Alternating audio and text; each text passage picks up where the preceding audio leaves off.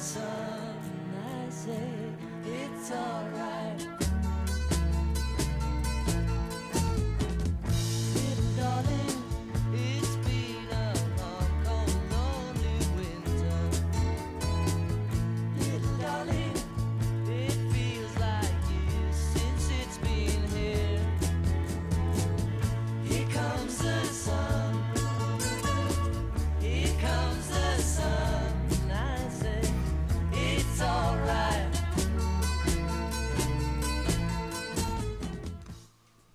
Welcome to Leadership Reflections, a collection of leadership podcasts by me, Barry Dore. Today, this week's podcast is entitled Mary, the Unstoppable Evolution. It's almost nine years since Lead Like Mary was published. I can't believe it's that long time already, actually. Early in the book, I described what I called a leadership evolution, introducing Mary and distancing her from the autocratic bullying, My Way or the Highway Bill, and the lily livered Sydney. I said, there's a very different way to lead. An authentic leader who gains their authority not from the position they hold, but because of who they are. One who demonstrates strong leadership, but in a very different way. These leaders are at the heart of an, of an, an amazing leadership evolution. I went on. I believe an evolution to a new kind of leadership is underway in many organisations, and authentic leaders who strive to lead like Mary are emerging.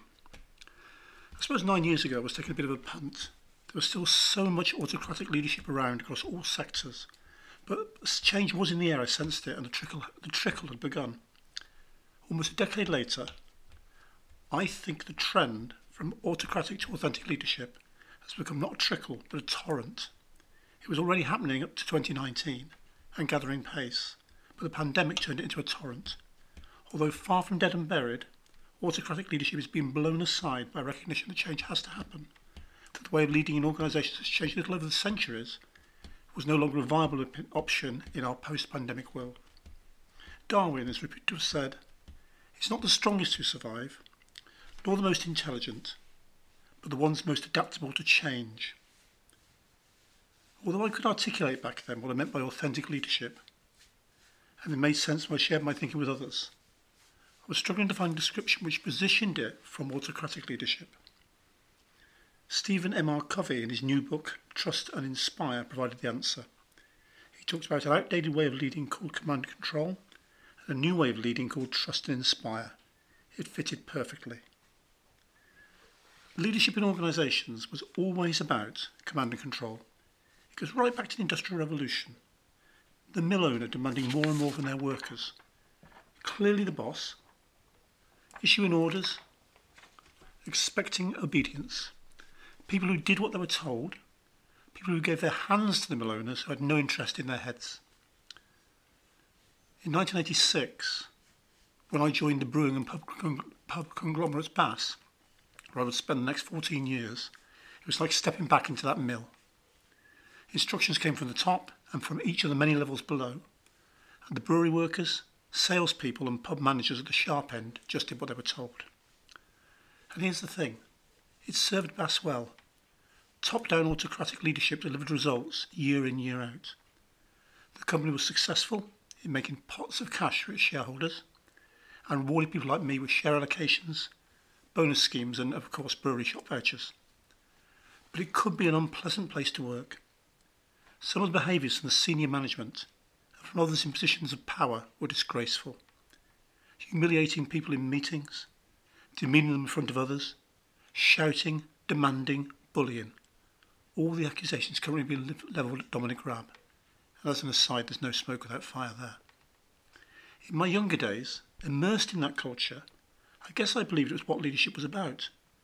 Be a strong guy, shout, demand, and you get results. But I knew down, deep down, there, there must be another way. Looking back now, my biggest realisation about those days in Bass is what a missed opportunity. How many people there so much potential that was never realised? I said before, this was a success, successful company that delivered results. I just wonder what results it could have delivered had leadership been done in a different way. But it was command and control. Command and control comes in all shapes and sizes. At one end of the continuum is autocratic bullying Bill. At the opposite end, There are well meaning leaders who care for their people but just cannot make the leap. They can't envisage any other way of leading but by telling people what to do. In many cases, they also micromanage. They are the people we have to focus on. I don't believe we can change the bills. We can control them but not change them. But these people near the other end of the continuum, we can help them see a different leadership paradigm and to make the leap.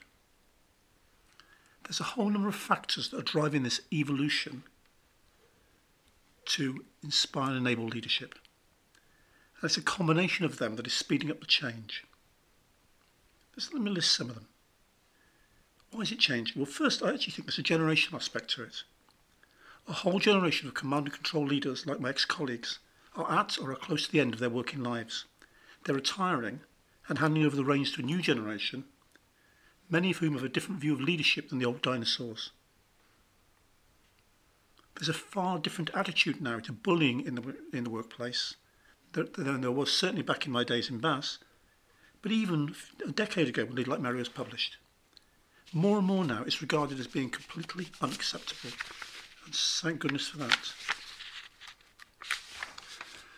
Recognition by senior leaders now recognise that organisational culture must change and it's made people more confident to report bullying. Human resources increasingly understand they cannot brush things under the carpet any longer. They have to investigate and act on complaints. I'm not saying it's happening everywhere. There are far, st- still far too many instances, but things have changed and will continue to do so. Bullying is no longer acceptable. And it's the same with misogynistic behaviour. The Me Too movement has helped bring about change. We know there's a long road ahead. The latest revelations of the toxic culture in the Met is a powerful example. There's still much work to, done, to do, but at least it's being identified. And more generally, behaviours. More and more organisations understand behaviours in the workplace is important now, and important behaviour of any kind cannot be tolerated. They're focused on creating value fra- values frameworks. The difference now being they mean it, they're not just doing it because it looks good in the annual report. Again, it's not everywhere, not perfect, but it's evolving. And all the latest leadership books that are being published are based around the principle of authenticity and new ways of working. It dominates current leadership thinking. I don't see books being published advocating a continuation of command and control leadership. The world's becoming increasingly complex, and senior leaders are beginning to realise they don't have all the answers. They can't just sit in their ivory towers and issue instructions and commands. They need to involve their people in finding the answers. Command and control can't find the answers. These changes were happening anyway. They're part of this ev- evolution, but the pandemic, 2019 onwards, threw up new forces which are changing the world of work at pace and forever. And it's no longer a world of work that can take command and control leadership if it's to flourish.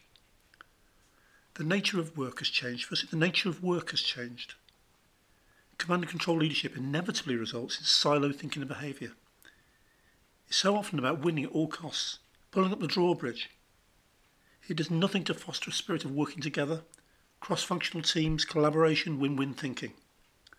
But to work effectively now requires the destruction of these silos, encouraging collaboration, getting people working together transparently with common goals focused on mutual benefit. And the nature of the workplace has changed. Overnight, the pandemic delivered home working. This has morphed into hybrid working. Despite the best efforts of certain command and control dinosaurs, it's not going to return to the traditional model of everyone in the office. It's just not going to happen. With the increasing advent of more and more technology, and technological breakthroughs are coming at an alarming pace, people can now work from anywhere in many roles, even in a separate country or continent. Command and control leaders rely on being able to see their people, to be able to control them. Hybrid working, command and control are completely incompatible. The nature of the workforce has changed as well. I think this is a major factor driving the evolution. Millennials and Generation Z, which is basically people up to 42 years old, increasingly dominate the workforce. They want different things from work than their predecessors, baby boomers like me and Generation X. They want to work somewhere with a meaningful purpose, where they feel they can make a difference, contribute towards building a better world. They resent being micromanaged. They want space to come up with their own, their own ideas, to be listened to, to be recognised and appreciated. They reject command and control leadership and flourish under inspire and enable. And finally, people today have so much choice. Those Gen Z and millennials, especially the best ones, can choose where to work. Sorry, Gen, choose where to work. They can seek out organisations with meaningful purposes, with the right kind of leadership, with the right leadership culture. They will not tolerate command and control. To conclude by returning to Darwin's quote, I'm increasingly convinced organisations who fail to make the change from command and control to inspire and enable leadership and in their culture will wither on the vine and eventually perish. They'll do so because they'll be unable to recruit and re- retain top talent and will be incapable of unlocking creativity. They'll struggle on, but those competitors who build a leadership culture based on inspire and enable will attract the best people, unlock their creativity, and unleash their potential. There will be undoubtedly inspire and enable will be the winners in the new world of work.